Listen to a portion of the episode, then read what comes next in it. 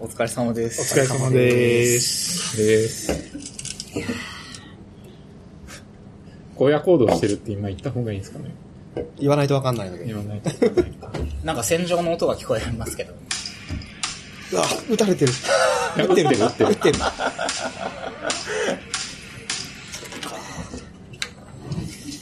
えっと、今日は、アジト、あ、初めてアジトで確かに、初ですね。撮っています。普段はどこで撮ってるんですか？普段はなんか、奥の方の会議室で、しっぽりと撮ってるんですけど、ジパングとかが多い？ジパングとか、まあでも、会議室名言ってもわかんないね。とかうんそうね。なんか、そうなんです。アジトにいるといろんな人が来てカオスになるんで、確かにや。めようって言ってたんだけど、大谷さんが今日アジトで撮そう。言ってないけど、そういう雰囲気になっちゃったんだ。今日はなんかゲストがいるんですか？今日は、はじめましての。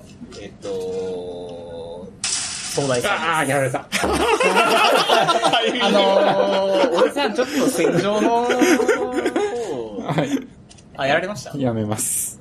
えっと、総大さんです。よろしくお願いします。すいません、ちょっとあの、今日戦場の中なんですけど、はい。よかったら簡単に自己紹介を。はい、わかりました。えっ、と、株式会社ハテナで巻かれるチームで CRU やっています。そうだソーダイって言います。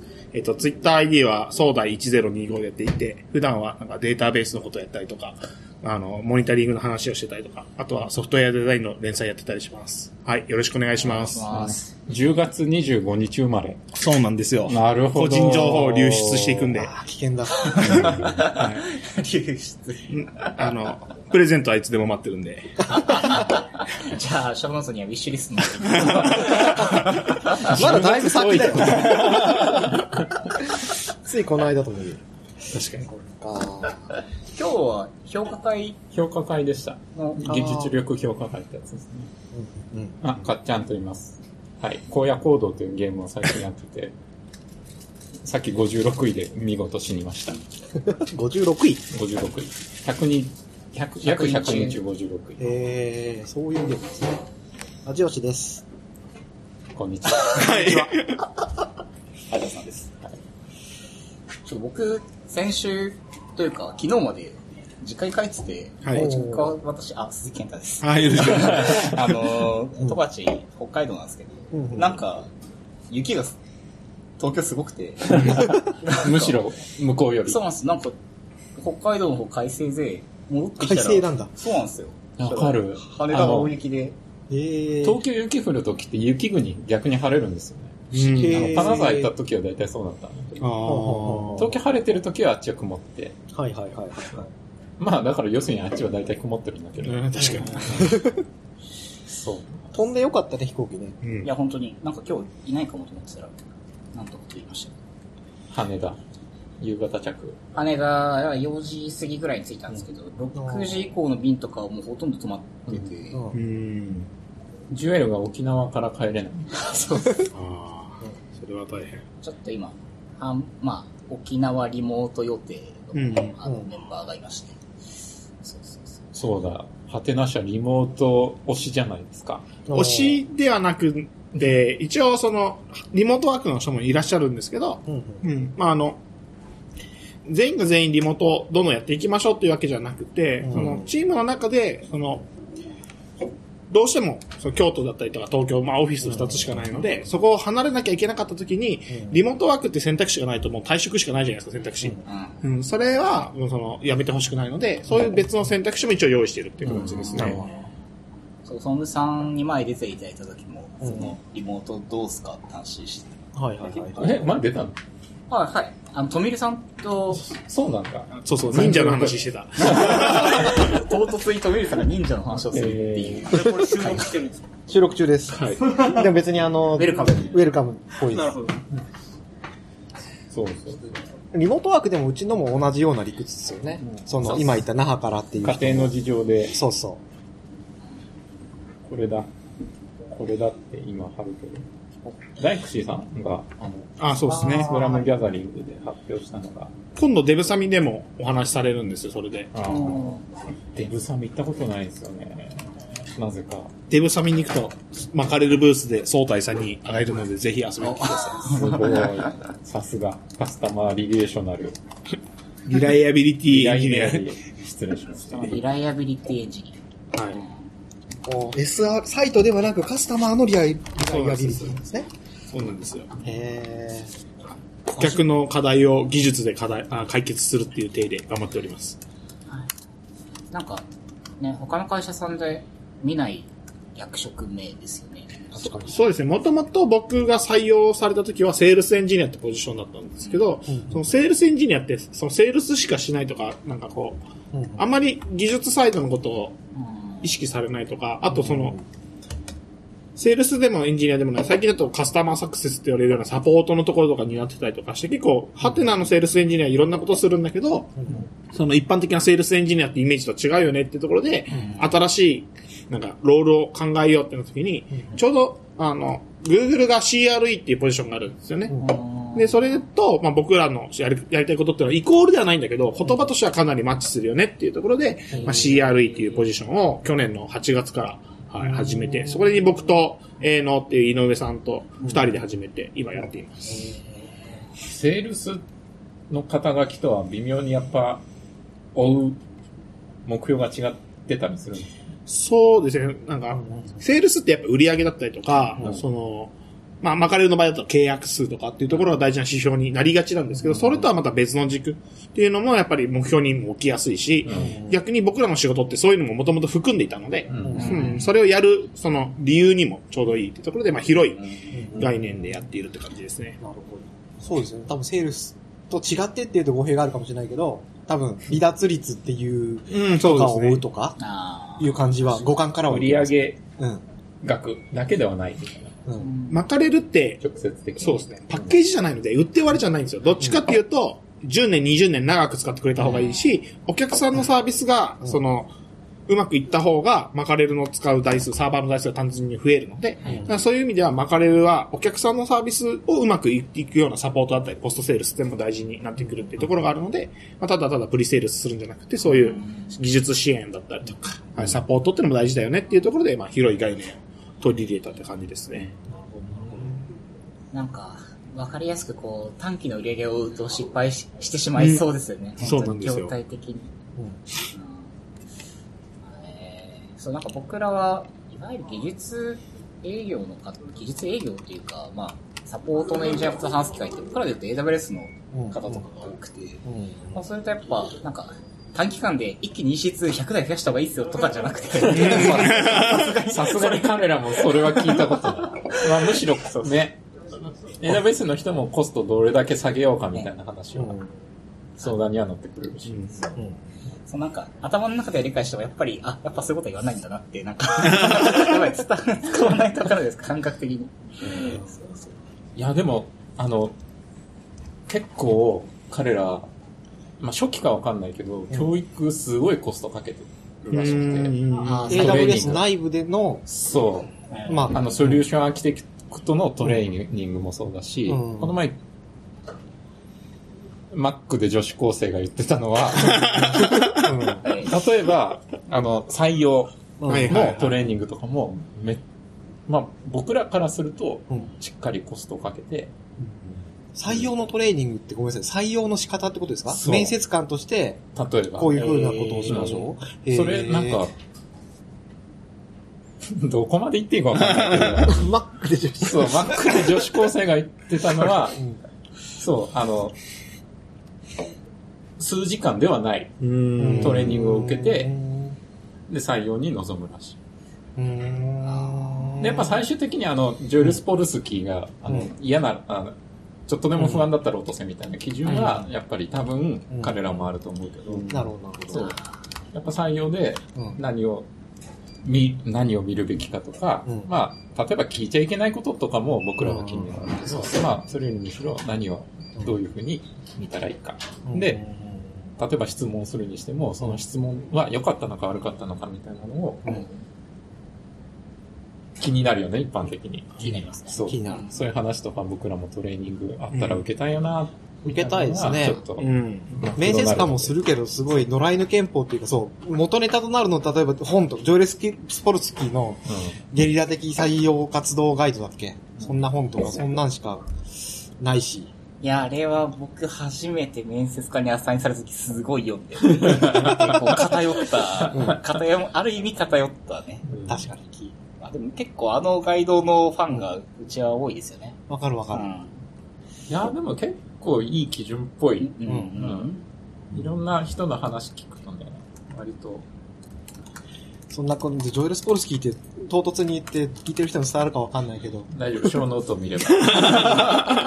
ほんとかっ飛ばしますよね、普段。本当にね、ジョエル・オンソフトウェアに書いてあることを読んだおかげで多分年収1.5倍ぐらいになってると思う。おー、すごい。俺も読もう。で ソフトウェアエンジニアとして大事なことは全てジョエルに学んだまである。もうちょい少ないけど。ぜ全てもうちょい。そうっすこれは素晴らしいです。メッセージ。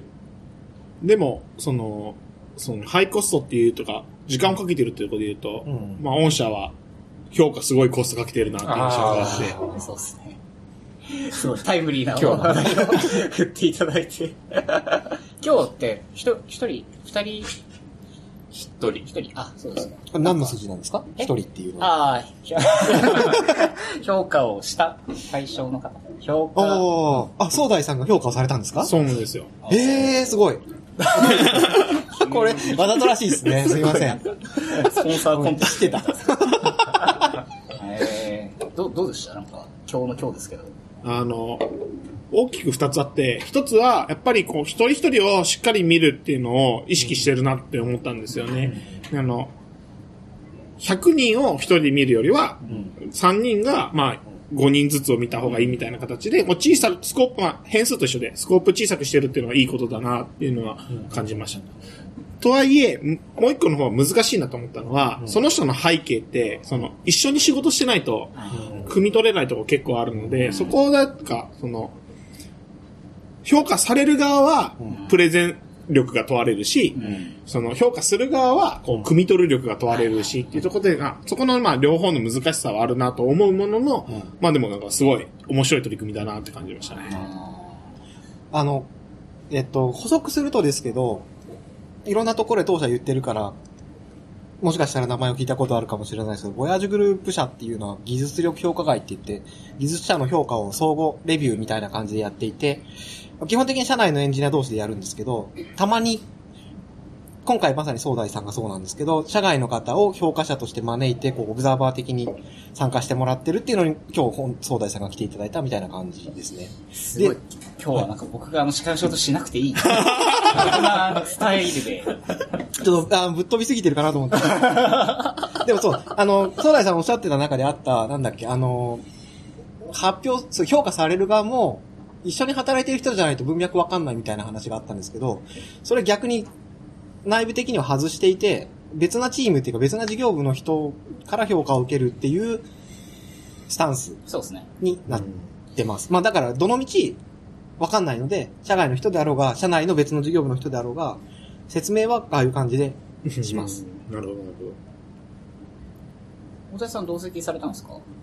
いまあ、評価者として。ああ、ああ、そっかそっか。社内評価者2名とうん、社外評価者1名みたいな。社内の2名のうち1名が今日はそうそうさんだったんですよ。えー、なんか、ど横で見ててどうでした？なんか変な質問ですけど。いや、いいいい質問をされるなと、普通に思いました。本当ですか？普通に。はい。あの、なんか僕は、こう、最初、手探りだったので、初めてなので、なんか、なんかこう、出しゃばっていいのかなとか思いながら やってたんですけど、最初デシャバル係はちょっとやろうかなと思う。うん。いや、全然後半うん。は、そうっすよね、みいやいやいやあの確かに、僕も、なんなんか、小賀さんと少し前に話をしていて、うん。なんか他の会社に評価会とかあるんだったら、うん。なんか、僕らも外に行ってうん評価してきなよ、みたいなことをなんかさらっと書いて、言ってたね。結構ハードルが高いなって思ったんですけど、僕らそれを頼んでるんで、確かに。外部評価者側を僕らがやることはまあ今今でいくとないんで、うん。ね、いや、緊張ししますよね。そりゃ緊張。そうですね。僕はなんか、その、前職で評価もやったし、まあ採用面接も出たりとかしてたので、あの、人と話すことにあんまり苦じゃないから、まあ僕はそんな苦手意識はないんですけど、それもともと僕その、昔の仕事は人と話す仕事をしてたりとかしたので、ですけど、そういうバックボーンがない人がいきなりやるにはすごいハードルが高いなっていうような内容だったですね。ね、さっきおっしゃってた、そのなんだっけ、引き出し力というか、うんなんか、プレ、発表する人は発表、発表っていうかまあ、こんなことやりましたとは言うんだけど、それで全部じゃなくてなんか聞いていくスタイル求められますよね、あの回は。そうですね。評価者側に。わかるわかる。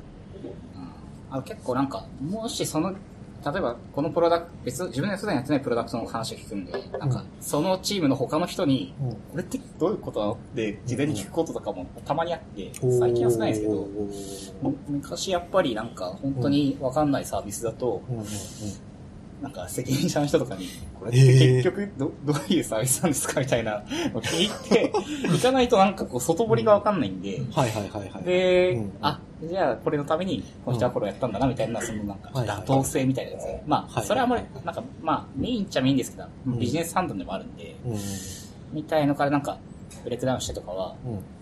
時間があるとやるんですけど。はいはいはいはい。逆にね、事前説明を受けないでやった方が面白いんじゃないかなっていうのが私の最近のスタイルです。その場で。うん。ああ、そういう意味では僕も、あの、事前にこう、これは共有しますって言われた部分は読んだんですけど、その細かい部分までは調べずにうん。来て、逆にその場で聞くことで本人の理解度で伝えてほしいし、うんなんか伝わらなかったところは多分そこは多分本人が理解足りてないんだろうなっていううん発想でお話を聞いたって感じですね総大。さんに頼んでよかった。本当ですね。いや、誰にでもできる仕事じゃないと思うので。いえいえわかるわかるそれ。はそう思う。だから逆にさっき言ったそのなんか、なんていうのかな、同じチームを外して別な事業部に社内でその評価してもらうっていうのは多分その辺だと思うので、もうハハイコンテキストになりすぎてここは当たり前だよねってなっそうですね。て、しまいすぎるのも良くないみたいな感じでは多分違うのかな？わかんない。だからこの前、小賀さんのインタビューでやってたけど、うん社内でうん5年ぐらい、5、6年ぐらいの、うん6年以上やってるか、うん。やってて、結構ね、あの、チーム違ってもハイコンテキストにうん結構なってきたから、うんうんうん。あもう、この辺は分かってるよね、みたいな。そう。なので、なんか、ね、新しい刺激をうん欲しい時期なんじゃないかな。うんなるほどね。そうですね。社内の評価とかもされるんですか？いや、僕実は、ハテナではしてなくて、あの、ハテナは、そのグレード制と、うん。それと別に、こうエンジニアの、その、役職みたいなのがあって、うん。チーフエンジニアみたいな人とか、シニアエンジニアみたいなのがあって、僕はそういう、こう、エンジニア側のやつはなくて、グレード側は、まあ別にあるって感じなんですよえ。ー、そうなんですね。で、僕は評価されるばっかりです、今は。うん。評価される側、なんか評価する側をすると、される側はオンリーの方が楽だなって思いません？僕は極力あの、こう、評価されてるといいかなと思う時あるんですけど。じゃあ出そうよ。ああ、それはね、そう、逆あいやにね。あの、それもありますけど、あそう僕らはね、なんか、ある程度、回を、回を減るとっていうか、人によっては評価回出さない人もいるんで、うんそうですね。まあなんか、なんていうのかな。いや、評価するの大変じゃないですか。大変ですね結構、なんかね、さっきコストの話もありましたけど、うんやっぱり結構手間もかかるし、うん自分もすごいなんか、あ、この人の、なんか、来期のうんね、お給料に、これが少なからず反映されるのかなとかね、思うとちょっとこう、それはしゃあないあんま考えてないけどでもそのなんかこう、アホなこと言うとこっちがアホだと思われるみたいなあ、そうですね。身の引き締め方は緊張感がありますね。ケチばっかりつけてる人と一緒に働きたくないよな、と思い、思うし。うん僕、そういう意味では、フィードバックなわけじゃないですか、あのうん、評価って。はい。だから、僕らが期待していることと、君の成長で足りないところと、うんそれと君のいいところみたいな3つの軸で、うんなんかこう、こう話するの大事だなと思って。んなので僕も今日、なんか質問の中で僕の意図をうんストレートに伝えるんじゃなくて、質問をすることで、その人の本、なんか足りないところに気づいてもらうような質問とか考えなきゃいけないから、うんそういう難しさはありますよね。ね、後半すごい質問されてた。あ ありがとうございますあ素晴らしい。総大さんに頼んでよかった。すがと思いました。今日はなんか不思議なテスト。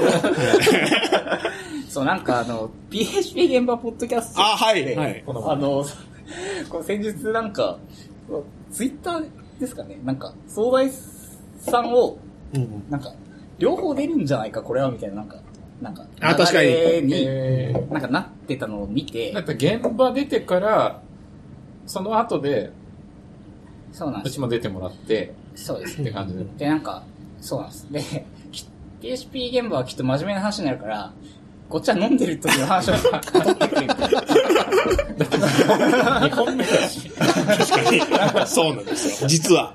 っていう要望はあの、リスナーの方から受けてはいるものの、受けてんだ。これ、僕今ここでこう、そうさんにじゃあもっと飲んでくださいっていうの。は変な話なんですどう？どう？とりあえず、なんかケバブカフェの料理でいい。あ、いつ、う？わ、いつ。うばいつ。いいと思います。雪ですけど来ますかね？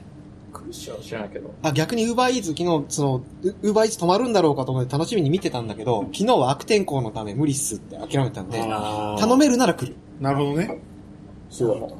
近所。確かに。あ PHP の現場確かにすごいなんか、あれも、あれも僕だけ飲んでたんですけど、リモート収録なんで、まあ、僕いつも通りハイボール飲んでたんですけど、なんかすごい真面目な、あの、ワンワンなんで、うんなんかこう、真面目な方向に一回話が触れちゃうとずっと真面目な方向になって、なんかすごいエモい話で終始話したって感じだったんですけど、に。いや、面白かったです。本当ですか？はいありがとうございます。聞きました。いやー、ね、そう。新丸さん、そう、なんか、1対1で技術ネタをひたすら話すとう、んすごいやっぱり面白くて、うん僕も結構好きなんですけど、やって、こう振り返って聞くとすげえ真面目だなってなる。毎回反省するんですけあど、難しいですよね。難しい。あ、ジト FM 俺撮るたびに後悔するんだけど。それはね、大谷さんだけですよ、きっと。じゃあちょっと、あの、あの、席を外すので一瞬、あの、岡本さんを紹介しておきます。さっきから横にいて、い一言も喋らないんだけど、岡本さんです。あ、岡本さんです。岡本です。ちょっとち近くに来た方が。フラット飲みに。フラットの今日はアジトのね、こういう、なんか、乱入できるからいいですね。いいですね。そうですね。ちょっと Slack にも書いておく。撮ってるんで来てください。いや、なんか隣でこうちょっと黙って聞いてて、こうなんか、うん今日すごい養殖感があるな、みたいな。なるほど。野生。みんなそ、みんなそれなりに気を使って発言しているなっていう感じがあって、あ、これ黙っとこう、みたいな。これちょっと回を重ねて慣れてきてるんじゃないかと思う。僕が最初出た時はもうなんか完全にお茶ついてて、これでよかったんだろうか、みたいな感じだったんで。いや、なんかさっきかっちゃんが撮るたびに後悔するって言ってたけど、自分の回とかを聞くと、全然伝わってないなとか、なんかこう一瞬黙るなとか、はいはい。これ全く前提を説明してないから誰も聞いてる人はわからんよみたいな反省がどんどんつ降り積もってきて、ここはフォローを入れておこうとか、偉い。素晴らしい。素晴らしい素晴らしい。そんなことを気にし始めてしまうので、そう、養殖感が出てしまう。でもなんか、その、アジト FM 鈴木さんすごい回すのうまいなと思って、現場を。わかる。現場を。そうそうそうそう。なんか本当、そうっすよ。こうここでフォローしてほしいってタイミングでフォローしてたりとか。うんうんうん。から聞く方はやっぱそういう人必要ですからね。いや、もうね、もう大谷さんの方が大変なんですよ。全部無視していくんで。なるほど。そうね今いないからね。いないいない戻ってきた。別 に、後で本人の耳に届くしね。確かに。カットしない限り。しない限りカットしカットないんで。普段カットゼロなんで。ああ。そうなんですよ。何？野生味の話をしてましたね。野生の話養殖と野生の話をしてました。あ詳しくは後で聞いておいてください。はい。養殖難しいですね。養殖は難しい。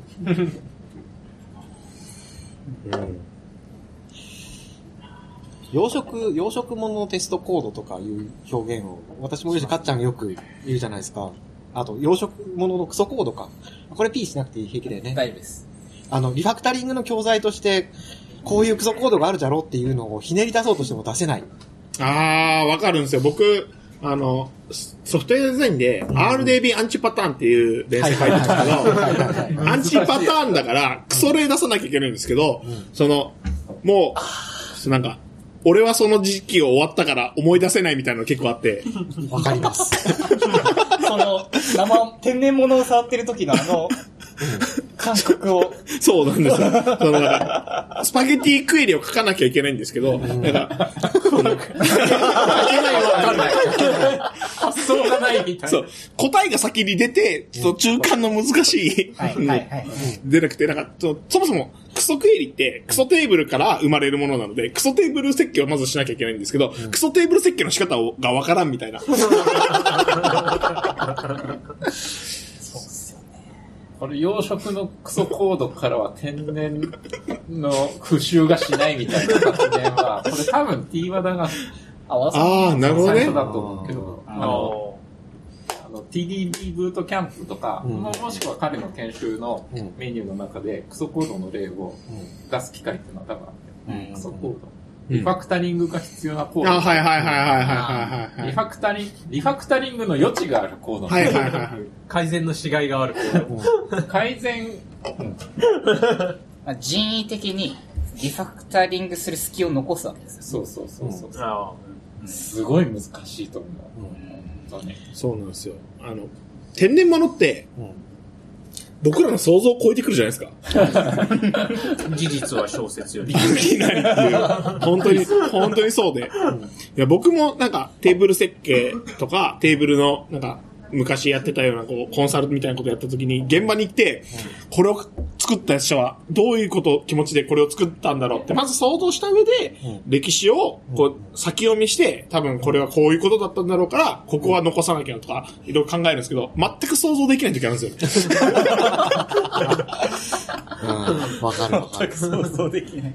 例えばなんか、メモ、メモ2、メモ3ってなったら、メモ1ってついてないから、これは、あメモっていうカラムがあって、後々メモ2をつけたんだなとか、こう、想像できるんですいや、けど。だって映画とかでもね、映画？の一作目で1ってつける映画ないじゃないですか。確かに確かに。確か大体。うんいや、最近知らない。バックトゥザフューチャーの世代ぐらいじゃないかわかんないけど。に。確かにね。続編、人気が出ないとね、続編ないですよね。日本奴ら様子見るかだから、エピソード4から始まる映画とかはあると思いますよ。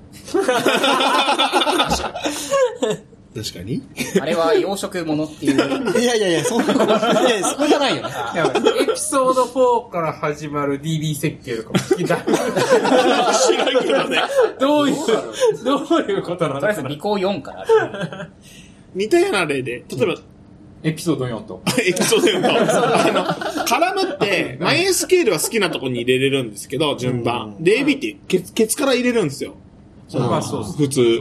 から、その、なんか明らかに順番おかしいと、オルタってわかるんですけど、なんか、マイエスケールの人はなんか綺麗に従うっていう。ことによって、こう、なんか後から追加したか、その先に入れたか、みたいなのがわかんなくてう、わー、わかる。それは。なので僕は仕様変更とか仕様追加でカラム追加したマイエスケールでも、綺麗にならなくても後ろに入れてほしくて、そこが歴史を語るので、なるほど。確かに。っていうのがこうあるんですけど、そのなんか、本当天然物の人はそういう超えてくるんで、GitHub の、あの、プルリクエストのコミットルを整理すべきかもね。あ結あー構、ちょっと意識するかもしれない。確かに。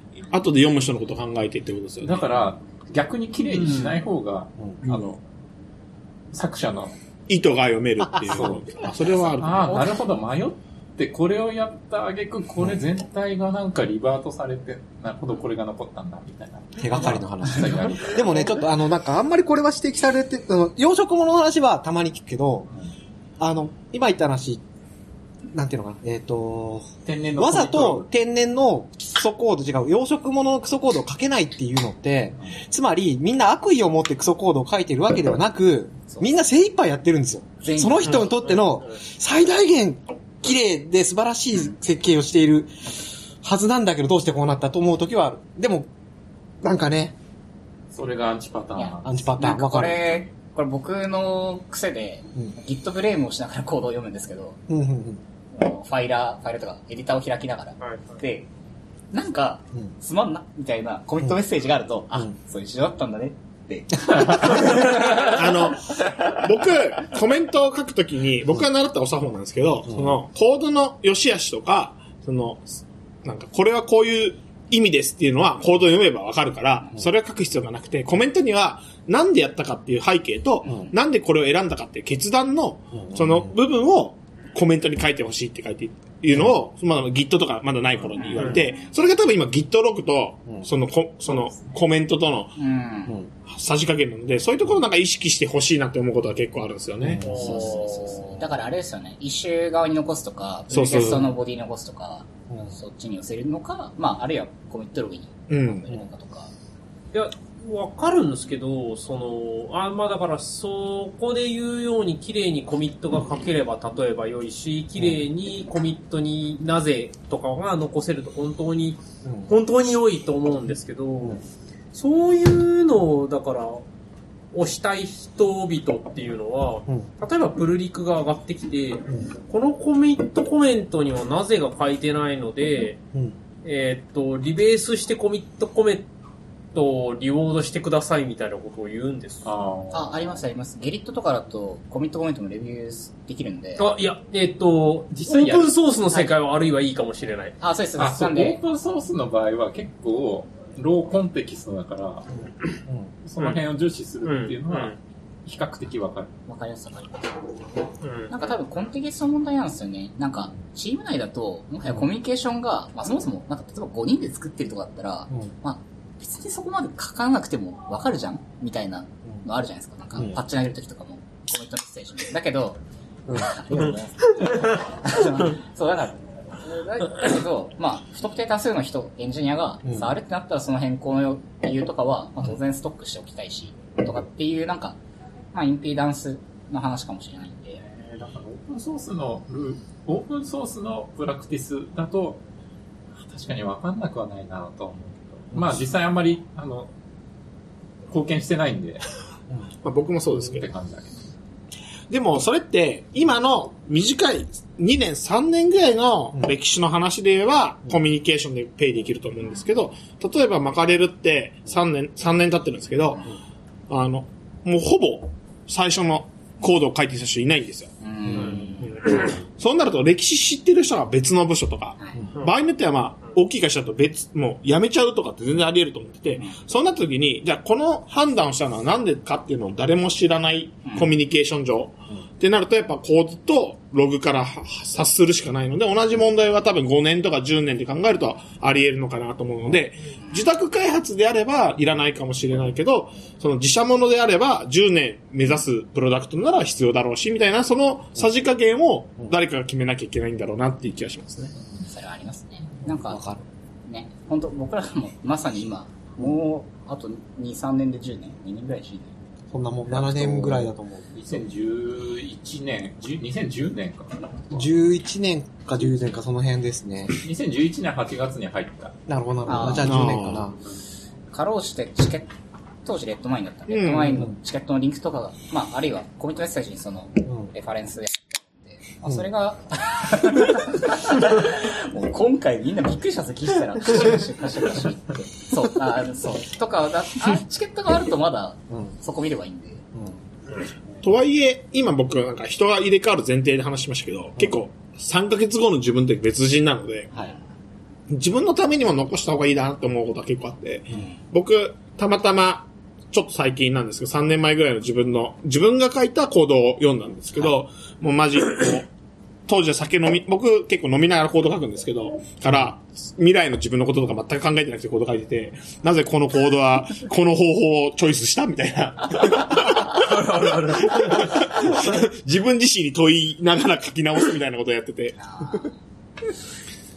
まあでも、そういうことが起こるので、やっぱ、何らかの分かる基準っていうか足跡みたいなのは大事だなって思うことは最近増えましたね。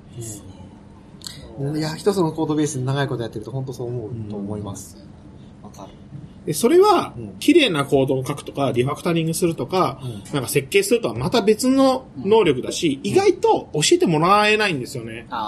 僕、今の会社、6社目 ?7 社目ぐらいなんですけど、その、割と最初の会社でついた僕の上司の人がそういうことを意識して教えてくれたけど、そこから先で教えてもらったこと一個もないし、逆に僕がこう、なんでこれこうやってるんですかみたいなことを聞くこともなかったので、あの、そういうことを教えてくれるスキームとか本とかあんまないのかなっていうあ気がしますね。確かに1年目、2年目ぐらいで知ったことって割と自分の中の常識になうってるーん。あえて言わないよねとかは、あえて言わないと自然にうん。知ってて当たり前ってっていう、いう感覚になっちゃう。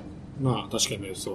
今、ちょっともう覚えてるっていうか、最近思ったのが、うんあの、仕事する上で、うん。絶対前後の人っているじゃないですか。前後？システムで言うと入力と出力だし、あああ。うんうんお客さん、お金もらう方と払う方だったり、うんもしくはこういう機能が欲しいっていう人とその結果を上げる。うん。で、何に使うのか、みたいなのって、うんまあ、意識をするのは大事だよね。って思うけど、それって、あの、前職のうん1年目の、あの、名前思い出したけど、本当に使えない課長さんがいた。ほん、聞いてないと思うから。別に名前言わなくても。あの、申し訳ないけど本当に使え、本当にいい人なんだけど、本当に仕事をししなくてできなくて。うん。で、一緒にお客さん先に打ち合わせに行ったら、挙句の果てになんか寝出すし、ええ。あれ？違パワフル。本当に使えなそう。言うんだけど、1年目の一番最初あたりに、その前後の人が何をやってるかっていう知るのが大事なんだって言われて、ああ、確かに。って。あ、今でもそれは意識するなうんうんみたいなだからめちゃくちゃいい話じゃない？ですか。確かに。途中の文脈いらなかったですよ。いや、それを超えてその話を受け継いでるだけの話なんですよ。いや、だから、あの人どうかと思うんだけど、仕事のしなささで言うと。ね。あ、大丈夫。あの、仕事しないけどいい人だったから、あの、その人が課長さんである時代は、割といい評価点数を受けてたんですよ。うん。あ、いい人だなって、結果的に思ったんだけど、その次の課長さんが、その、なんか、それでもわかんないけど、その課長さん仕事しないだけで、多分、うんと、邪無魔じゃないというか、そう、邪邪魔にならない。課長のすべきこととしてはそれでいいんじゃないの？ああ、ねそうい。う意味では、あうん。の、デマルコの言うところの触媒的な存在だったんじゃないですか。うん、あるいは。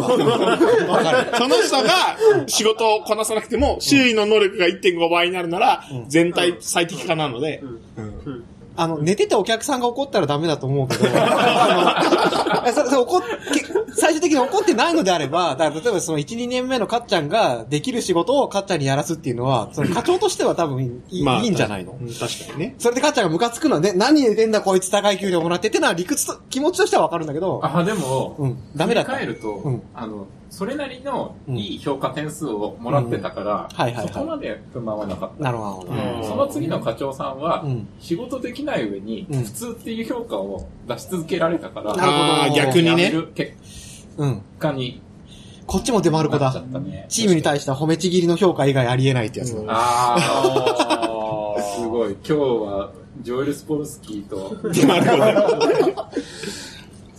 あれ、褒めちぎり以外がね、出丸子じゃなかったかもしれないけど、でもそういうのもなんか、いいこと言う人もいた。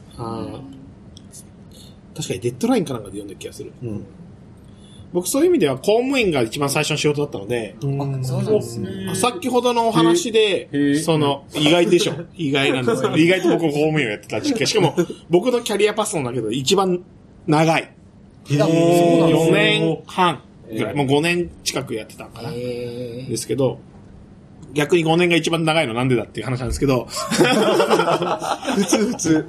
あの、確かに最初の会社が自分のベースになるっていうのはすごくあるなと思っていて、えーすり込みだよね。そうですね。で僕は最初の会社が、会社っていうか、こあの、仕事が公務員の中でもしかも警察っていう場所だったんで、コミュニケーションするのが当たり前だし、お客さんって表現は悪いんですけど、その、現場で会う人とコミュニケーションするのが仕事だから、結構コミュニケーションのノウハウがすごいあるので、逆にエンジニア書そういうの苦手じゃないですか。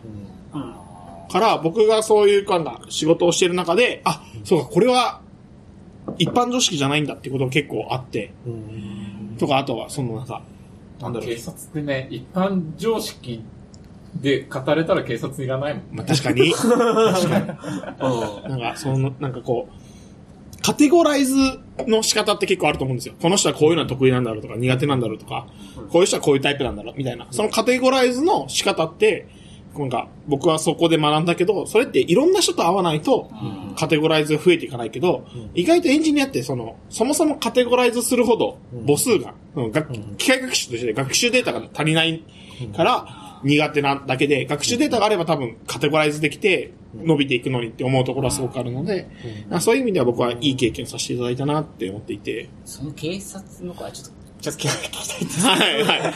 え、その時っていうのは、どんな方とお話しされてたんですか？僕、え、これ NDA のやつはカットするんですけど、その顔をねあの、僕、広島県、県警察だったんですけど、広島県警って、反射の話出てきます？はい。反射の話。出てきますそれは出てこないけど。あの、言える範囲で言うと、その、まずは採用された警察学校っていうところに、大卒は6ヶ月で、高卒は10ヶ月いきます。僕は高卒なんで、あの、18から働いてた、19か、働いてたんで、あの、10ヶ月あって、でそっから最初に行くのは絶対交番なんですよ。交番なんで、その地域の人、例えば、被害者の人もいるし、加害者の人もいるし、学校の先生とかのところに行って、運動会があるんで、この日は、こう、見回り来てくださいとか、祭りがあるんで、来てください、町内会に行ったりとか。交番の人の仕事っていうのは、悪い人を捕まえるのも大事な仕事なんですけど、地域の人の情報共有っていうのがすごく大事なので、はい。それをまあ仕事にしました。今日はここで運動会があるから、こう人集まるから、そうそうそうそうそうそう。あいや、確かにいる、いる、いる、いでる。近所の交番の人は。そうそうそう。それによって、例えば何かあった時に、小学校で今運動会やってるから、ここは影響あるとか、例えば、大きい地震があった。うんで、今日は運動会どこどこやってるから、避難でまずはそこ最優先しなきゃいけないって判断を交番の人しなきゃいけないから、おー。そういうやっぱ情報収集っていうのは一つ大事な役割なんですよ。で、もう一つは何か事件がありましたと。うん。で、時に、あ、ここはこういう地域で、こういう人たちが住んでて、こういう、その、可能性がありますみたいな、その一時受けだから、要は。例えば先ほどの小学校の例で言うと、なんか隣町、隣町って言ってもギリギリの境ぐらいで、その通り魔殺人やったら、いや、すぐ近くに小学校で運動会やってるから、そのまま流れたら危ないから、そこは連絡しなきゃみたいなことを判断しなきゃいけない。だからそういう仕事を、まあ、やっていったりとか、じゃあもう、もう、現状を把握してないと動けない。そうなんですよ。かつ、まあ当然そこにいる人たちと、まあ見知っておくとか話をししていて、で、情報を集めておいて、なんなんかあったら、こう判断できる、なんかチームになってて、そうそうそう。話すのが仕事です。で、それで、実動するのは、その、内勤って言うんですけど、その本社の人たちが、例えばまあ、悪い人を捕まえに行くのは刑事だし、交通の整理をするのは交通課がやるし、少年だったら少年課が出るし、みたいな感じで、小学校のとかだと少年課とかがまあ連携したりとかするし、みたいな。特性、特、特捜って言うんですけど、とかってそういうとことの連携の、まあ最初の一時受けっていう感じですね。っていうのをまあ、印象だ。えーやりますと。で、次に、いろいろやったのは、まあ、その、パトですよね。その、パトカああ、ことか。ー、はい、乗るんですけど、まあ、パトカー乗って、パトロールってやつ。あなんかパトカーで交通切符来たりとか、やっぱ、パトカーの仕事っていくつかあるんですけど、一番大きいのは現場に一番早く行くことなんですよ。これはまあ僕が教えてもらったことなんですけど。言える範囲で大丈夫です。はい。なぜかっていうと、その、広島北署っていうところがあったら、その広島北署のエリア、すごい大きいわけですよ。で、もう交番っていうのはその点在していて、そうすると、その、その横串で全部やってくれる人っていないんですよね。交番、交番のエリアがその中で分かれてるから。あじゃあそれ全体で、その、協力しながらやっていくとか、今、その、例えば、この〇〇交番は、小学校のお祭り、あの、運動会行ってるから、ここは手薄だから、カバーしなきゃいけないみたいなことをする人が、よく俗に言う、その、大きいパトカーに乗ってる人なんですよ。あで、その仕事僕に言う大きいパトカーがわからなくなったまあ、その、ミニパトじゃなくて、本パト。あ、おミニパト、本パト、業界用語。業界用。そういう違いがあるんですね。ミニそうですよパトと本パト。なるほど。だから、クラウンとか乗ってる人です。ああ、確かで、に。それをやって、で、それもまあ似たようなことじゃないですか。っていう感じでやったりとか。ジムニーじゃなくてランクルーム。そうそうそう。雪国では。はい。で、それをやって、はい。あとは、なんか、初動捜査係っていう刑事的なことをやって。うん。ああ、なるほど。職質とかも。あ、そうですね。職質僕、結構できるぜですよ。できるせい、職質できるせい。あのでも逆にーワード感上がりますけど。やられそうですけど、この辺は。私もたまにやられるけど。俺やられた、やらまたれた。やられる。僕も未だにされますけど。職質って、僕ですけど、この、いろんなおまわりさんいるんで、あの、僕の流派としては。その、現場の流派違和感がある人を職るんですよ。いや、まあみんなそういうらしいです。ね。でん、違和感って何かってすごい難しくて、それって主観じゃないですか。僕は、その、場所に不適切な場所、人がいたりとか、あの、不適切な行動をとってる人を職るっていうのが、職質することを職るっていうんですけど、あって、職る、職る。いろんな、これ しばらく流行りそう。例えば、使えない。深夜の住宅街にネクタイをしたサラリーマン歩いてたら職質するんですよね。深夜だったら。だって、夜歩いてたら、僕だったらネクタイこうやって崩すし、下手したら外しますもん。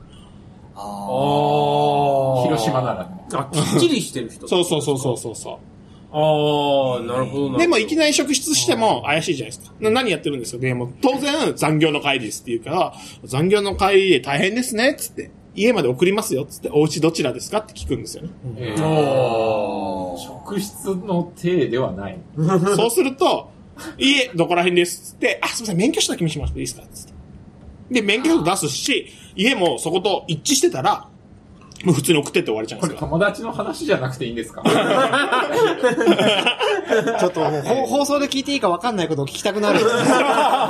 それは、鈴木さんのカット力に期待します。カットないんだよ。あの、自重してください。カットない。そんなものは存在しない。みたいなのが、へ学びが、ー。これちょっと我々にあのトレーニングに使えない。今のは、今のはだいぶ条件だから。やるやるやる。やります。僕らだって、あの、例えば、営業チームから、営業チームと微妙に壁があるときって、例えばスラックを使ってくれるんだけど、あの、最初にうん。10行ぐらいのコメントをバンって頑張って書いて、うんあの、依頼とか、うん1行目にうん中括弧で載せて、で、これこれこういう理由で、こういう機能が欲しいので、うんあの、作ってください、みたいな。依頼よろしくお願いいたしま10す。行目、10行みたいな。それをやられた時からはもう、食るタイムですよ。あ、さすそう、お前はそれを欲しいと思うけど、結局何が欲しいのかと、うん。あと現状のシステムのうん。状態と、うん。最、あの、最小限で最大限の効果を得る次の一手は何かっていうのを、うん。僕らは頭を働かすじゃないですか、だいぶその、だから、じゅ食じゅ従業のいきなり来るやつは、違和感であるべきであるとね。食理、食理う違和あ感。そう。で、確かに、その、違和感を感じれるかどうかなんですよね。普段のコミュニケーションの中で。はいで、僕結構、その、違和感大事だなと思うのは、うんなんか、やりたくない仕事をやってる若い子がいるかどうかとか、この子が本当に今やってる仕事が楽しいかどうかって気づけるかどうかって、その違和感に気づけるかどうかだなと思うんですよ。あーうん確かに。なんかちょっと反応が、なんか、そうそうそう。や、やるとは言ってるけど、うんなんかやりたくはなさそうだな、みたいな、うんその、なんていうんですか、やりとりの中でそれを感じる。そうそうそうそう。あで、結構そうやってテキストコミュニケーション難しいんですよね。ーうんで、テキストコミュニケーションだと、いつもはレスが即レスなのに遅いとか、うんうんうん。たまに添削したりするかな、テキストで。あ添削？添削。あの、お願いいたしますいはいとはいか言うと、いや、それ別に、あの、そんなこと言わなくても。そうそうそう。そこまでよく見かける。ご依頼いたしますとか、そういう日本語あるか知らないけど。例えばそこまで言うとうん、これってどうなんですかねでいいですよ。ああ、はいはい。あ、小田井さんがそういうのやってるのよく言いますね。うん。わ僕一緒で。でも結構大事とは思いますけどね。うん確かに。それが、きあの、なんか、普段の言葉遣いがそのまま仕事に出ちゃいますもんね。うんし、心理的な障壁を気づかずに作っちゃうっていうのはあるなって思います。ああ、そうそう。あと、ハンドルネームさん付け問題。問題というのかどうか知らないですけど。あの浸透してるから、なんかまあ、もういいかな、みたいな気はしてきましたけど。いや、だからなんか、アット味吉さん、みたいなとか。アットサイナイプさん、さんみたいな。それは、あの、ただの記号なので、殴りかけば良いのではないですかみたいな。あれだ、これ、ハテナ社の、ハテナ村の常識なんですけど、ID ID ほいほい継承なんですよ。うん。ハテナ村では。確かに。だから、継承に継承重ねると逆に失礼じゃないかみたいなのが、ハテナ村が、ああの、導き出した言い訳ですね。仮に僕のアカウントが総大くんだったら、総大くんさんになりました。もう、かっちゃんさんだしかっちゃん、かっちゃんさん。一番ひどいのは、あの、ペパーボの、あの、ケンちゃんくんさん。ケンちゃんくんさ確かに。継承見つん。どうしてこうなったの？僕はね、アジオスさんは、アジオスさん、まあ今もアジオスさんって言ってます私でも任意の人に継承をつけるので、でもね、あの、ハイレゾとカッちゃんには継承つけてないかもしれないんだけど、ハイコンテキストになっさんって言うしハイレゾ誰みたいな。いや、わかる。サイナイトさんとも言わないけど。あでも岡本さんは岡本さんって言いますね。うん。大谷さんも大谷さんって言うかもしれない、私は。言われたり言われたアルだと割とそうですね。でもうん私は任意の人に継承をつけるのは悪くないと思ってるんで、うん鈴剣のことも鈴剣さんって言うし、鈴剣ってあんま言わないでしょ。鈴剣さんって言うでしょ。そうかもしれない。ジュエルのこともジュエルさんって言うし。そういう意味では、その、喋るときとうんテキストコミュニケーションの違いは結構あるかなって思う。確かに、あ、テキストコミュニケーションでさん付けはしない。あ、する。うんあんまりしないですや。なんかメンションに、頭にこう、だから、アットサイナイブさん、うん、うん。なんか、なんか頑張ってる感じがあるっていうか、うん、わかる。その気遣いまずいらない、いらないみたいな。わがままなんですかね。気にしすぎなんですかこれって、なんかわかんない。アメリカ人と仕事し、仕事したことないわけじゃないけど、うん。そんなに、あの、あれだけど、上司がうん。最初にフルネームで、わかんない、ジョン・ドゥーダーで、コール・ミー・ジョンみたいな感じでやるのと一緒で、いや、さんつけてもいいんだけど、もうちょっといい。気楽にやれよ、みたいな。うん。スキームうん。で考えると、まあ最初は言ってもいいのかなと思うしそれで砕けない相手だとうん、なんか、こいついまいちハマってないな、みたいに思うのかな。あーまあ、心理的障壁をそこで感じるっていうのはね、もったいないですよね。なんか、僕は多分、中学校、高校の部活でこう、さん付けするのがすごいこう、習慣づいてしまった感がありますね。あそれを引きあ、なるほど。わかる。先ほど、僕そういう意味では先ほどの話なんですけど、最初の会社厳しかったので、会社厳しい。そうですね。さん付けするのは当たり前って感じがしますね。ああ、それでいくとなんか最初の会社が僕は、あの、フルフラットだったんですけど、社長も含めて。はいはいはでも、えっと、社税で、敬語は絶対みたいなのがあって、あだから、新卒の僕に対しても、岡本さんと呼ばれるし、あー、なるほど。あ、あのなるほどね。ーはいはい。岡本さんと呼ばれるし、みんな普通にデスマス調で喋るし、あくまでだからなんか、ビジネスライク、よく言えばビジネスライクだし、まあ、だからって言って冷たい感じは特にないんですよ。でも、別に年上とか年下とか隔たりなく、普通に、そう、あ敬語ベースで話してて、だからうちの会社入った時はすごい違和感が。みんな結構かなり言葉崩して話してたしうん、新卒の子に対しては、その新卒の子に対するコミュニケーションみたいな。だからそこになんかこう、階層っていうか、良くも悪くも、その、新卒だからな、みたいなのが、個人的には見え隠れする感じもあって、僕は、最近若干いい意味で崩れてきたのかなとは思うけど、割とだから入った当初は、年下だろうが年上だろうが全員さんだし、デスマスだし、みたいな感じでやっていたんだけど、この会社にはそれは合わないのかもしれないな、みたいな 感じもあって、どの、でもずっとしばらくさん付けで生きてきたから、どのタイミングで崩していいのかな、みたいな。こいついきなり崩してきたぞ、みたいなのもゼロではなさそう、みたいなのがあって、人生って難しいな、みたいな。実際は難しい。なんかある時期、西郡、西郡っていう同僚がいるんですけど、なんか、最初敬語で話してて、そしたらすごい、もう、今日から食べ物行こうよ、みたいなこと言われたんですよ。でもあ僕は、もうんう、1年ぐらいうん、敬語で話してるから、うんなんか、もう慣れ、それに慣れてて、うん。1ヶ月ぐらい、その後も敬語でちょいちょい話しちゃったんですよ。はいはいはいはい。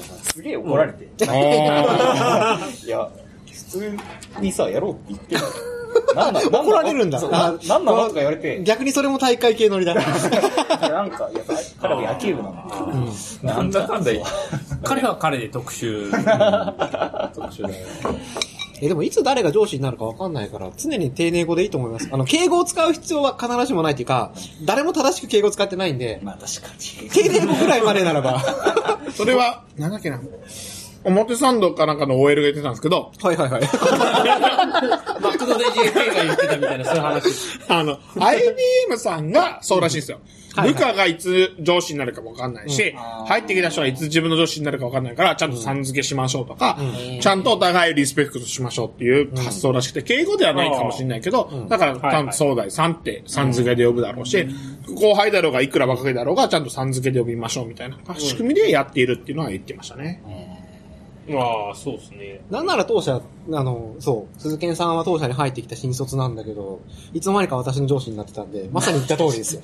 大丈夫ですよ。役割的に。私もほんと、ほんとずっと平社員なんで、給料だけ高いんだけど。あ、でも給料高いからいい。あの、僕、結構、その、名前の呼び方って大事だなと思って、うん。あの、例えば、なんとか部長って呼べ呼ぶことによって、その人は部長の役割を求められるし、逆に、ニックネームで呼ぶことで、結構、その、親近感が湧くってのもあるし、例えば、弊社だと、まあ、当たり前なんですけど、ハテナ ID で呼ぶんですよね。はいはいは社長でも、クリスさんだし、あの、本部長でも、そうそう、モテメンさんはモテメンさんだし、孫文だし。孫務さんは孫務だし、松木って言われると、え、誰？そう、確かに。大坪とは、みたいな。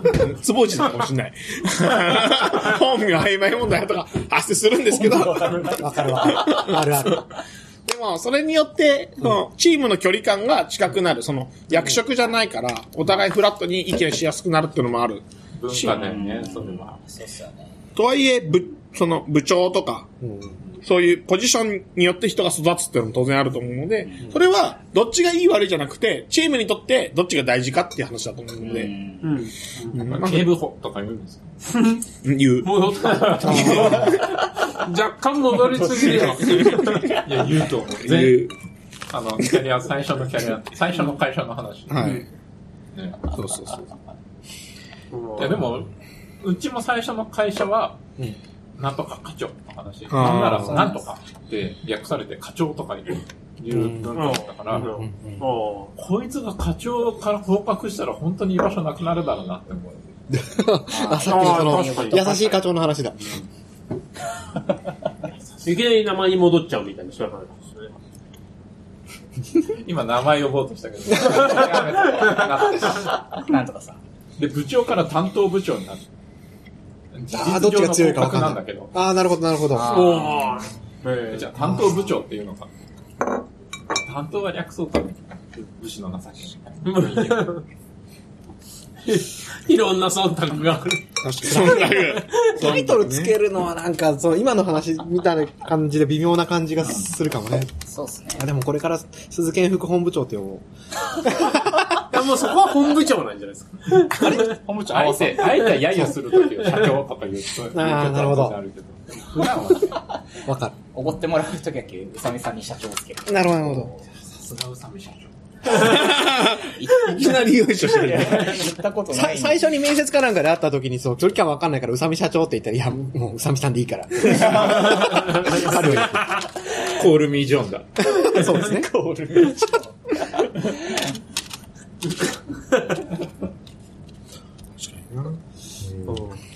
あ、もう1時間になるよ。お、お、はいはい。足りてる？取れ高大丈夫 すごい発散し尽くしてる状態な感じがあるんですけど。途中喋れる、あカットタイトルがってる時ですけど大丈夫ですか？いや、もう、あれです。もう、あとはまとめに行けば、大丈夫です。あと1分ぐらいある。ま、まとめに行くの？誰鈴研さん？ここからまとめるのすごい。いや鈴研副レ本部長ビューを求められるから。いや、もうね、大谷さんが出るからまとめらんねえないわかる。ま僕学んだんで、いいと思います。あと長すぎるから切った方がいい。わかるわかる。なるほどね。じゃあ一旦前半はここで。前半きっとね、話したい話もあると思う。わかるわかる。切るか。今日僕、久々にデータベースの話しなかったと思います。これはじゃあ、アジト FM らしくて良いっていうことだね。今日のタイトルが Call Me John にしてます。はい、えっ、と、じゃあ今日の、えっ、と、ショーノートは、えー、アジト .fm スラッシュ10、いくつかいつ覚えてないんですよ。18かな ?18 でご覧いただけます。はい、重ねましたね。ポッドキャストでもしてますんで、よろしくお願いします。じゃあ、えっ、と、今日のゲストは、えっ、と、そーだいさんと、アジョスさんと、カモスさんと、かっちゃんでした。ありがとうございました。ありがとうございましたありがとうございました。